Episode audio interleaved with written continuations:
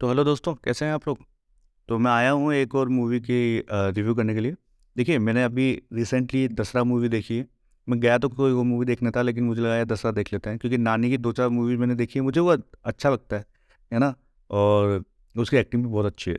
तो देखिए, कुछ वर्ड है ना, जो एकदम रस्टिक एकदम रियल और एकदम रचा हुआ, ये ऐसा वर्ड है जिनके बारे में बारे में ना मैं दशा देने के बाद बोल सकता हूँ कि हाँ ऐसा है। भाई, जिसने भी टीम बनाई है ना, उसको तो सल्यूट है। ये बिल्कुल भी ऐसी नहीं लगती कि इसकी, की कहानी बनाई हुई है। और जितने यंगस्टर्स हैं, जिन लोगों ने मिलके इसको बनाया है, उनको तो हेड्स ऑफ़ है यार। मतलब क्या टीम बनाई है इन लोगों ने यार? पता है, इसमें सबसे बड़ी चीज़ क्या है कि ये थ्रिलर नहीं है, लेकिन फिर भी आपको सीट के किनारे पर खड़ा कर देगी।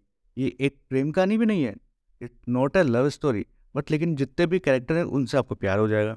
ये एक प्रॉपर तेलुगु कॉमर्शियल मूवी है, जैसे कि हम सभी जानते हैं और जिसके साथ हम सभी बड़े हुए हैं, जिसमें वास्तव में एक तमिल फ़िल्म का स्वाद है। लेकिन मैंने ना पर्सनली अगर मैं बोलूँ आपको तो ऐसा कॉम्बो कभी नहीं देखा यार।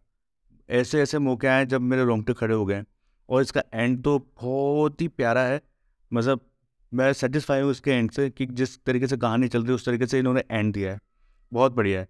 नानी की एक्टिंग तो यार वो तो फेवरेट है मेरा तो। उसकी एक्टिंग तो सुपर है कीर्ति ने एक्टिंग माइंड ब्लोइंग की है और जो विलन बनाना इसमें, भाई उसका परफॉर्मेंस तो देखने लायक है। तो आप जाइए और देखिए और मुझे बताइए कि आपको ये मूवी कैसे लगी? देखिए, तमिल में देखिए, हिंदी में देखिए, मलयालम में देखिए, तेलुगु में देखिए, किसी में भी देखिए, लेकिन देखिए ज़रूर। ये अब तक की सबसे बेहतरीन मूवियों में से एक है। तो जाइए और देखिए। बाय